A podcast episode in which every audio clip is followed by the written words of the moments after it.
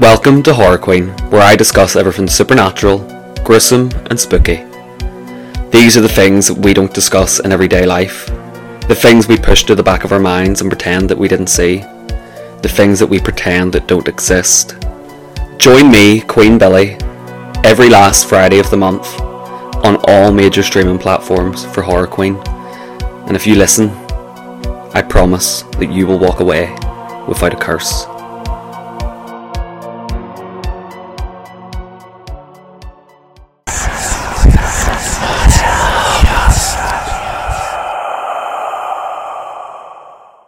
The 13th of October 1972, a flight transporting 45 people, including 19 members of a rugby team, crashed into the Andes Mountains.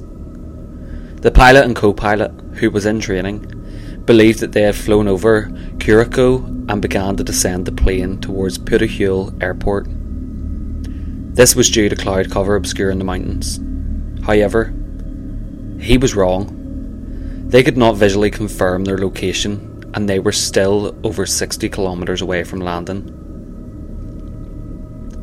The pilots, who soon realised that they were in the wrong place, saw the mountain range, tried to gain altitude, but it was too late. The plane crashed into the mountain.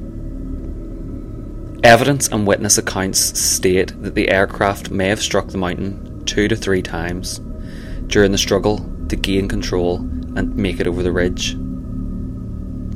One of the collisions severed the right wing, whilst a further collision may have broke off the tail section. When the tail section broke off, it took with it two rows of seats, baggage hold, and several people, including three passengers, the navigator, and the flight attendant.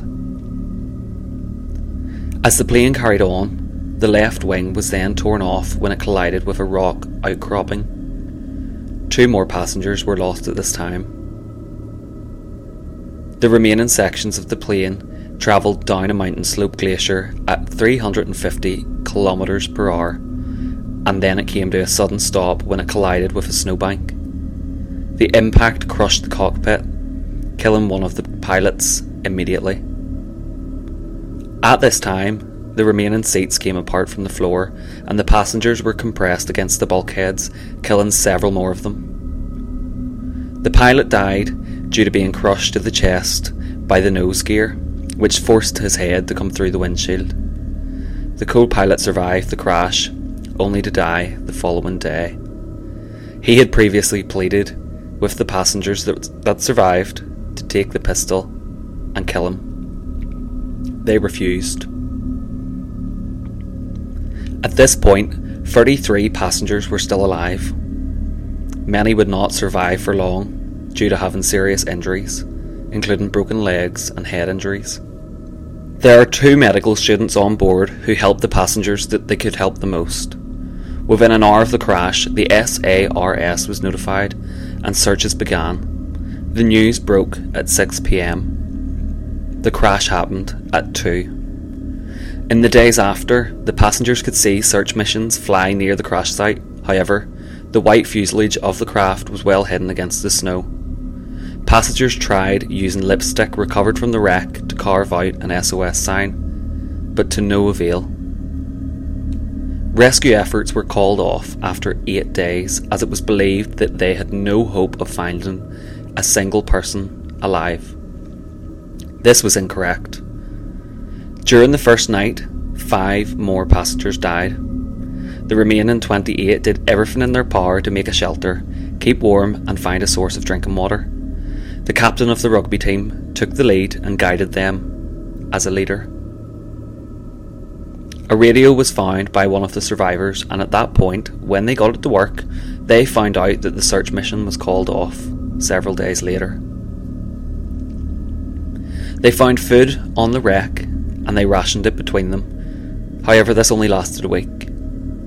The food ran out. They resorted to eating leather and cotton from the seats and clothing. At this time, they knew that they would likely starve to death, and at that moment, a very inhumane decision was made, a decision that they could never return from. The following words I'm about to read are from one of the survivors. Our common goal was to survive, but what we lacked was food. We had long since run out of the meagre pickings we'd found on the plain, and there was no vegetation or animal life to be found. After just a few days, we had the sensation that our own bodies were consuming themselves just to remain alive. Before long, we would become too weak to recover from starvation. We knew the answer, but the answer was just too terrifying to contemplate. The bodies of our friends and teammates preserved outside in the snow and ice contained the vital, life preserving proteins that would keep us alive. But could we do it? For a long time we agonised. I went out in the snow and prayed to God for guidance. Without His consent, I felt I would be violating the memory of my friends, that I would be stealing their souls. We wondered whether we were going mad to even contemplate such a deed. Had we turned into brute savages, or was this the only alternative for us to survive? Truly, we were pushing the limits of our fear. The remaining survivors decided it best to consume the deceased in order to survive. Many of these people were friends and family. However, would they survive otherwise? With this came permission from each other that if they died, they could consume their bodies for survival. I die, eat me, is essentially what they said. Many of the survivors refused to eat their fellow victims. Many of them could only eat skin and muscle. However, some consumed as much as heart, brain, and lung, all in order for a chance of survival. All of the passengers who survived this entire situation consumed human flesh. Without consuming the flesh, they would simply have never made it out. One night, at around midnight, the passengers were asleep when an avalanche hit the wreckage. It was filled almost completely with snow. Eight more survivors were killed at this time, including the rugby team captain who was leading them and one of the ladies who nursed and cared for the injured. As they made their escape over a few days, they burrowed through the snow, creating a tunnel, and came faced with a blizzard. They decided it best to go back inside the wreckage. They were trapped again for a further three days. The decision was made. They needed to consume more human flesh if they wanted to get out of there alive. The snow began to melt away after an extended period of time, and when they surfaced, it became clear that they needed to explore and make an effort to get help. This proved difficult with the weather conditions and ailments the survivors had pre- presented. During an expedition, they came across the tail section of the plane and found many essential items that would prolong their survival. Most importantly, they found batteries that they hoped would aid them the power to make an SOS call. This plan did not work. Three more people died from things like infected wounds on the lead up to day 60 since the crash. Decisions were made. They needed to leave in order to get help and survive. They knew that if they climbed the mountain range, the cold overnight would kill them so they used what they could to make sleeping bags. Three of the survivors with no climbing gear climbed the western peak. It took them over 10 days, and they only brought enough meat for three. One of the men returned to camp so that the two remaining could survive longer with the food that they had. When they reached the peak, they hiked down for seven more days, and after 70 plus days since the crash, they found human life and sought for help. On the 22nd of December 1972, one of the survivors that made it down the peak guided rescue efforts to the survivors. Half of them were rescued on the first day, and the rest the next. They were all admitted to hospitals and treated for scurvy, malnutrition, broken bones, frostbite, and altitude sickness. This is only a few of the illnesses that were treated. 16 people survived.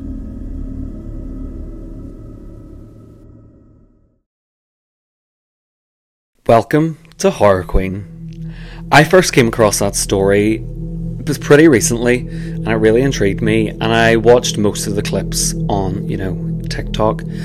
and it was one of those ones whenever I heard it, I was like, you know, I really need to do that on the podcast and like I just think it makes for great storytelling. Um, that happened over 50 years ago. Like, that to me is crazy. 80, 90, 90, yeah. And like, it is one of those stories.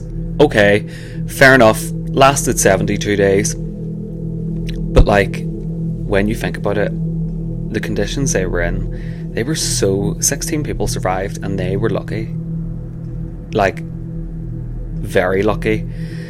Um, I don't know if you have ever heard of this story before, but let me tell you, I'm going to Google it right now. Uruguayan Air Force Flight 571. If you Google it, there's images of the people, and it haunts me to see these photos. So there's a photo, not this one. There's a photo Survivors of 1972 plane crash revisit their tale of going to the extremes to live. And it's basically, I don't know what how they managed to smile through all of this, but there's one, two, three, four, five, six men sitting. And they're sitting beside the wreck of the plane. Um, if you zoom in to the southeast of the photo, to the southeast of the man on the very right, you can literally see a human spine sitting in the snow. It haunts me. It fucking haunts me. Like, and it just made it all real for me. Whenever I first heard the story, I was like, there's no way, like, they did what they did, but they actually did. They actually did go as far as eating brain and heart and lungs, and they literally picked bodies apart, which is so fucking scary to me. Like they literally picked apart a body and ate it. And it's I don't know if they ever I didn't actually get the read whether or not they cooked the food or did they um, like dry it out? I think I read that they dried it out, but like there's the there's the photo there. I'm not going to put it on the podcast. Well, do you know what? I could probably put it on the podcast. No, I'm not. I'm not going to put it on. But if you just Google the flight and you look through some of the photos, you can literally see a human spine. Um, one of the things I didn't put in the story because I wanted to talk about it which is quite sad. Um, the bodies of the people who were deceased um, were buried at the site where they crashed. But, and this is a part that's quite sad, quite sad, very sad. The family members were not allowed to visit the funeral, essentially I don't know why. Probably because it was so dangerous. Probably so because it was of where it was and people would maybe take sick. It was just a risky, risky trip to get people up there. I don't know. I'm not sure what the reason was, but that's what my thought is. But there is a basically a grave site where the plane crashed and where they survived for 70 plus days. Um, it's quite scary and you know, at the time, they didn't tell the media that they had actually, you know, eaten human flesh. But it did then get leaked because obviously people had been going to the crash site and evidence was being found, and you know, it was a it was a scene. It was being investigated. Um, so then word got out that there was this rumor of cannibal, cannibalism, and then they had to come forward and be like, we had to do it. We, we, what else? How else would we have survived? We'd all be dead. And what really struck me was how they say that each other they like like they gave each other the permission. If I pass away, you can use my body to survive, eat me, essentially. And that is so scary. That is scary, and you hope that you're never going to be in a situation like that. Nobody knows what's ahead of us, but that is very, very scary. Very, very scary. And there are so many details I didn't actually put in the story because I could have been talking for about an hour. And I like to I like to talk and give my own thoughts on the situation, but like it's a really it's a really human story and it's a, a, a survival story. I think there's a movie about it. I'm actually gonna look it up and see if there is. Alive, 1993. Oh, I'm gonna Google this and see 1993, and we'll see if there's anything. I want to read the synopsis. I kind of want to know. After a crash landing in the snow swept Andes, a Uruguayan rugby team has no choice but to turn to desperate measures in order to survive. Oh. I might watch that tonight, actually. Do you know what? I'm going to pause recording. Uh, I'm going to come back after I watch Alive. And then I'll give you my review, my honest review on Alive. Yeah, that's what we're going to do tonight. So, I mean, you're going to get to hear me in two seconds, but for me, this could be ours. So, I will speak to you very soon. I'm away to watch Alive after I get a wee shower, and I'll give you my honest review.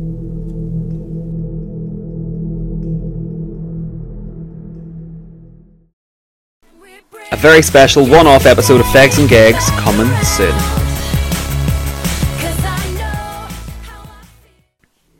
And I'm back a whole 24 hours later. I watched Alive and I fucking loved it. Um, it it's really, really like put the the face to the I, I, you know what I mean? It's really put like a, a, face to the name, and of course they're actors, blah blah. But like, it's just really made me go, "Holy fuck, that is crazy!"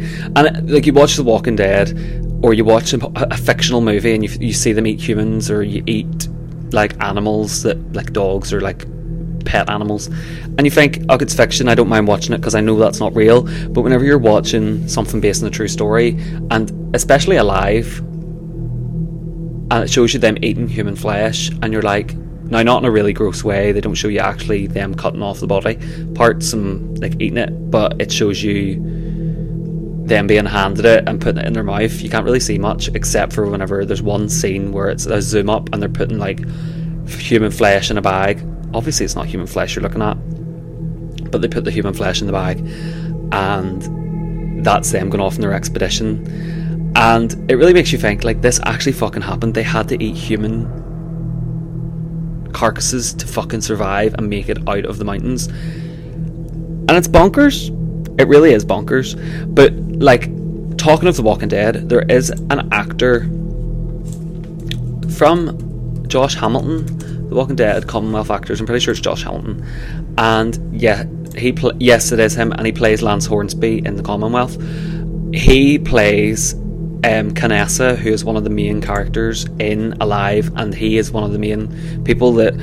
There's three of them go up the mountains eventually, and it takes them 10 days to get to the top. And basically, they. One of them goes back, and Canessa and. I can't remember the other one. Is it Nando? Go down the mountains and it takes a further seven days, and then they eventually get into Chile. I think I, I think it's Chile, and then they get help and bring a rescue crew to the mountaintops. And the guy that plays Lance Hornsby, Josh Hamilton, plays Canessa, and he's a really good actor. And I don't, I don't really like his character in The Walking Dead. I think it's he was the wrong pick for The Walking Dead. Um, I do, but I don't really like him as in The Walking Dead. But in Alive, 1993 he is very good, and I like him as an actor. He has a few stroppy moments, but I mean, if you were stuck on a mountain peak and you were and you were having to eat, you know, your fellow victims to survive, I mean, you would strop too. You wouldn't want to have to eat people. Um, but I would rate the movie a solid. I'm going to give it a 10, okay? I'm going to give it a 10 only because it was set in 1993. Well, it was set in the 1970s, but it was made in 1993. The acting's good. The quality is good. The the like if they I don't know if they use green screens or they actually were filming it on a mountain, but like for its time, it was very very good, and there's nothing really wrong with it. It tells the story as it is, and it's a real tribute to.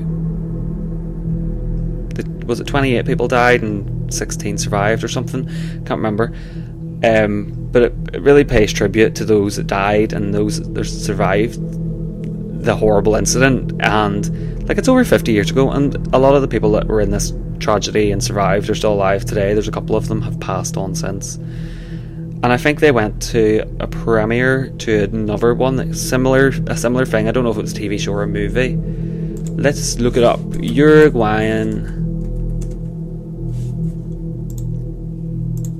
2023. Society of the Snow, which closed out the Venice Film Festival in September, is inspired by Flight 571, which was carrying a Uruguayan rugby team and their friends and family when it crashed in a remote part of the Andes Mountains. Um, oh, it's on Netflix.